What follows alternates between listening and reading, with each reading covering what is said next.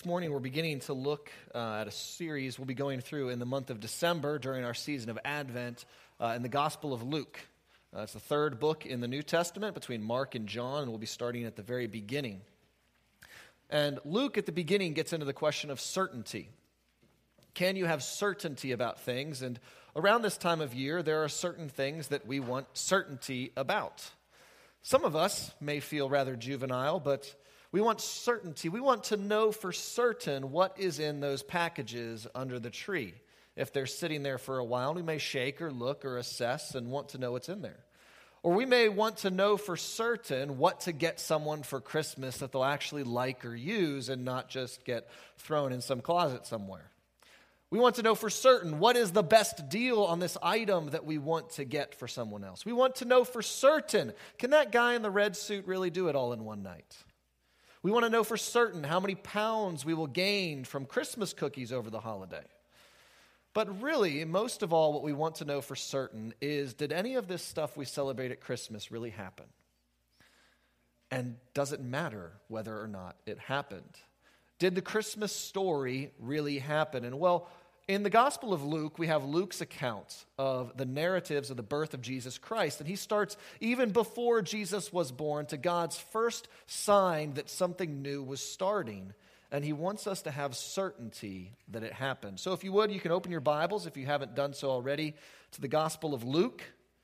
Chapter 1, we'll be looking at verses 1 through 25. Luke 1, 1 through 25, as we begin looking at Luke. Hear the word of the Lord. Inasmuch as many have undertaken to compile a narrative of the things that have been accomplished among us, just as those who from the beginning were eyewitnesses and ministers of the word have delivered them to us. It seemed good to me also, having followed all things closely for some time past, to write an orderly account for you, most excellent Theophilus that you may have certainty concerning the things you have been taught. In the days of Herod, king of Judea, there was a priest named Zechariah of the division of Abijah, and he had a wife from the daughters of Aaron, and her name was Elizabeth. And they were both righteous before God, walking blamelessly in all the commandments and statutes of the Lord. But they had no child, because Elizabeth was barren and both were advanced in years. Now, while he was serving as priest before God, when his division was on duty, according to the custom of the priesthood, he was chosen by lot to enter the temple of the Lord and burn incense. And the whole multitude of the people were praying outside at the hour of incense. And there appeared to him an angel of the Lord standing on the right side of the altar of incense.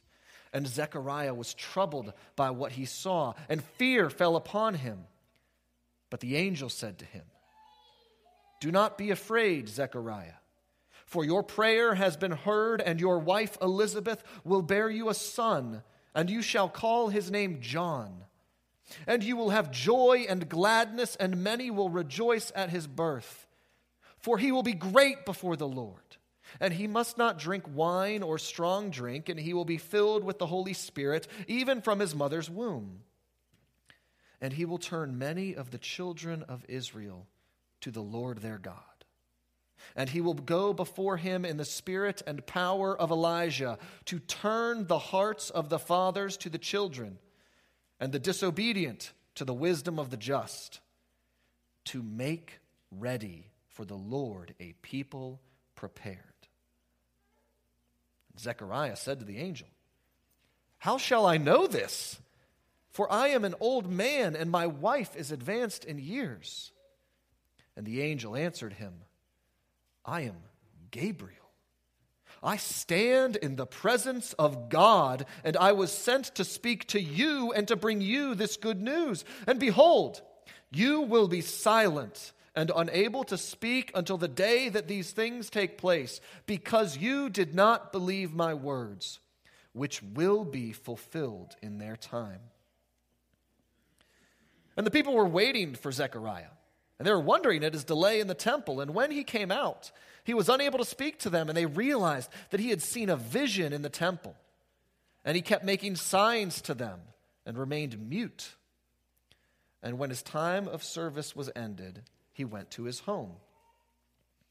After these days, his wife Elizabeth conceived, and for five months she kept herself hidden, saying, Thus the Lord has done for me in the days when he looked on me, to take away my reproach among people. Amen. Let us pray. Almighty God, we thank you for your word. We thank you that your word is faithful and true just as you are. And so, Lord, may we hear your word today with open hearts and minds to hear it as your true and certain word. And Lord, I humbly ask that you would use me to proclaim your word in spite of my own sin and faults and failings, that it would go forth in truth, and that we would hear your truth, that you would draw us close to you and make us prepared for Jesus, in whose name we pray. Amen. Looking at our passage this morning, we see the very beginnings of what is going on here in the Gospel of Luke. We see that he's very concerned about getting all the details right. He wants us to be certain about what he has written. And so, in this passage, we're going to see a few different ways we need to be certain. We need to be certain that this stuff actually happened. We need to be certain that God will keep his word. And finally, our hope must be certain rather than wishful. So, as we look here at the beginning of the Gospel of Luke, we get to meet Luke a little bit, or what he's like. We know from other books in the Bible that Luke was a well educated physician or doctor, and he did some serious investigative reporting on Jesus. And he seems to have done so at the request of a man named Theophilus.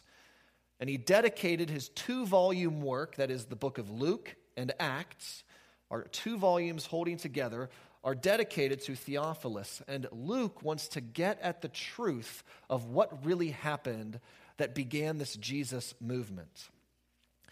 Luke acknowledges that others had written accounts about Jesus, and he wants to write an account as well, but that's not a judgment on the other people and what they have written. Rather, like most great subjects, there is always more to tell, there's always more to share. And so Luke has questions that he wants to answer. Stories he wants to include, information he feels that has not yet been shared with the Christian community. Not information that replaces what the others wrote, but that supplements and confirms what they have wrote. And so Luke starts at the very beginning, even before Jesus. Not even at the birth of John the Baptist, but at the announcement that one day John the Baptist will be born. It would be like telling the story of your Thanksgiving dinner and starting the story with, well, I sat down with my shopping list and I started to think, what did I need to buy to make Thanksgiving dinner? It's like starting way back at the beginning, the preparations for the preparations. And part of the reason Luke seems to do this is to really ground this story in our world. See, stories can lose their historical accuracy over time, as any fisherman will tell you that it was this big, then it's this big, and now that, I mean, that fish was huge and it got away. And so Luke tries to introduce this narrative with very historically concrete information. The story begins in the time of Herod, who was king of Judea. It features an old married couple, Zechariah and Elizabeth, and he gives some details about their ancestry. It's set in the city of Jerusalem at the temple during one of the weeks that Zechariah's divisions was on duty at the temple. Note that Luke does not begin his story once upon a time. He begins it at this particular time, in this particular place, with these particular people. It matters to Luke that this really happened, and he wants Theophilus to be sure that these are not inspirational fairy tales. Rather, they are life changing events that really happened in history. In fact, it seems these events happened on what was a very ordinary day. See, twice a day, priests would enter the temple to burn incense, and when they did that, the other priests and worshippers would wait outside the temple and they'd be praying. And you can see from their reaction when Zechariah takes a while to come out, this was just a normal thing. They're like, okay, come on, we got like coffee to get to. And they're waiting, like, what, what's taking this guy so long? We've got a routine here of how we do things on normal days. It was the normal course of worship. Now, it was a big deal for Zechariah. It was probably the only time that he would ever be able to go in and burn incense. That there were enough priests that you only got to do it one time. But for everyone else, it was really business as usual, worship as usual. And so when the angel Gabriel appears to him, it would be like if during our weekly prayer of confession, an angel appeared. Or as we're just passing the plates like we do every week, an angel appeared. It was just in the normal course of worship. The whole day would have been routine if not for the angel. In the same way that November 22nd, 1963, or September 11th, 2001 would have been normal routine days if not for the events that happened on those days. See, God sent his angel to normal people who were going about their normal business on a normal day. And yet he did so with an announcement that would signal the coming of a very new and important day, a day when God's promises would begin to be fulfilled. And that's why the angel is speaking to Zechariah. He wants to let him know God is ready to fulfill his promises. That there had been many years of silence before Zechariah heard this word from the angels. Over 400 years without any new revelation. A dead period, a period of waiting, of nothing. That the people only had old promises to cling to and to hope in. No one knew how long that period of silence would be. Would it be 40 days, 40 years, 400 years, 4,000 years? And so when the angel Gabriel speaks to Zechariah, it is the breaking of a long silence, an announcement that God is ready to start the next step, to begin to fulfill his promises. And notice how the angel really works up to it. He saves the best for last. Here, here is how he starts to say these things. Do not be afraid, Zechariah, for your prayer has been heard, and your wife Elizabeth will bear you a son. Stop. Wow! We're going to have a baby. This is great. Gabriel could have stopped there, and it would have been a great day full of good news. But Gabriel did not stop there. And you shall call his name John, and you will have joy and gladness, and many will rejoice at his birth. Okay, you can choose the name God, fine. It's your blessing, okay? Everyone's going to be happy. We've been waiting for a kid. Of course, everyone's going to rejoice with us. But Gabriel did not stop there. For he will be great before the Lord, and he must not drink wine or strong drink. Oh, our child is going to be a special child. He'll be serving the Lord, perhaps as a, a priest, a holy man. This is great. But Gabriel does not stop there. And he will be filled with the Holy Spirit even from his mother's womb. Our son will be a prophet, inspired by the Spirit to share the word of the Lord even from his youth. But Gabriel did not stop there. And he will turn many of the children of Israel to the Lord their God, and he will go before them in the spirit and power of Elijah to turn the hearts of the fathers to the children and the disobedient to the wisdom of the just. God's fulfilling his promises. He's going to do it. He is going to fulfill his promises. He promised to send someone like Elijah in Malachi 4. That's what he promised to do. Our son will be that someone. He's remembering his promises. But Gabriel did not stop even there. He ends with to make ready for the Lord a people prepared. Prepared. Prepared. Prepared for the Messiah, the promised one, the Christ, the one they had waited many years for, the forever king from the line of David, the one who will restore Israel and save his people. The Messiah is coming. The Messiah is coming soon. And so, what could have been this great personal blessing for an isolated older couple was going to be the long waited for blessing for all of God's people. That this couple who had waited forever with infertility, hoping that God would answer their prayers, God did and more. answering the longing and waiting of his own people to send the Messiah. Yes, there was a lot of waiting involved. But even though God seems delayed in keeping his promises, God shows that he will keep his promises in his own time. As Jessica said, Advent is traditionally understood as a season of anticipation and waiting. And so, as we wait for Christmas to come, we remember that God's people waited for Christ to come. But we know when Christmas is, we know that He came. And so, for us, in a way, the season of Advent is waiting for Jesus to come again. Jesus has promised to come again. We don't know when, we don't know exactly how, but we know God has promised and it will happen. And so we wait and long for it like the Jews did in the time of Zechariah, trusting in God's promises even when it seemed to take forever. And this hope in God's promises is where we are pointed in this passage. See, when we think of hope, we often think of hope in very uncertain terms, like, whew, I hope it doesn't rain today, or I hope the doctor has good news for me, or I hope I did well on that test. I hope my spouse or my kids are in a good mood today. I hope five pieces of pizza wasn't too many.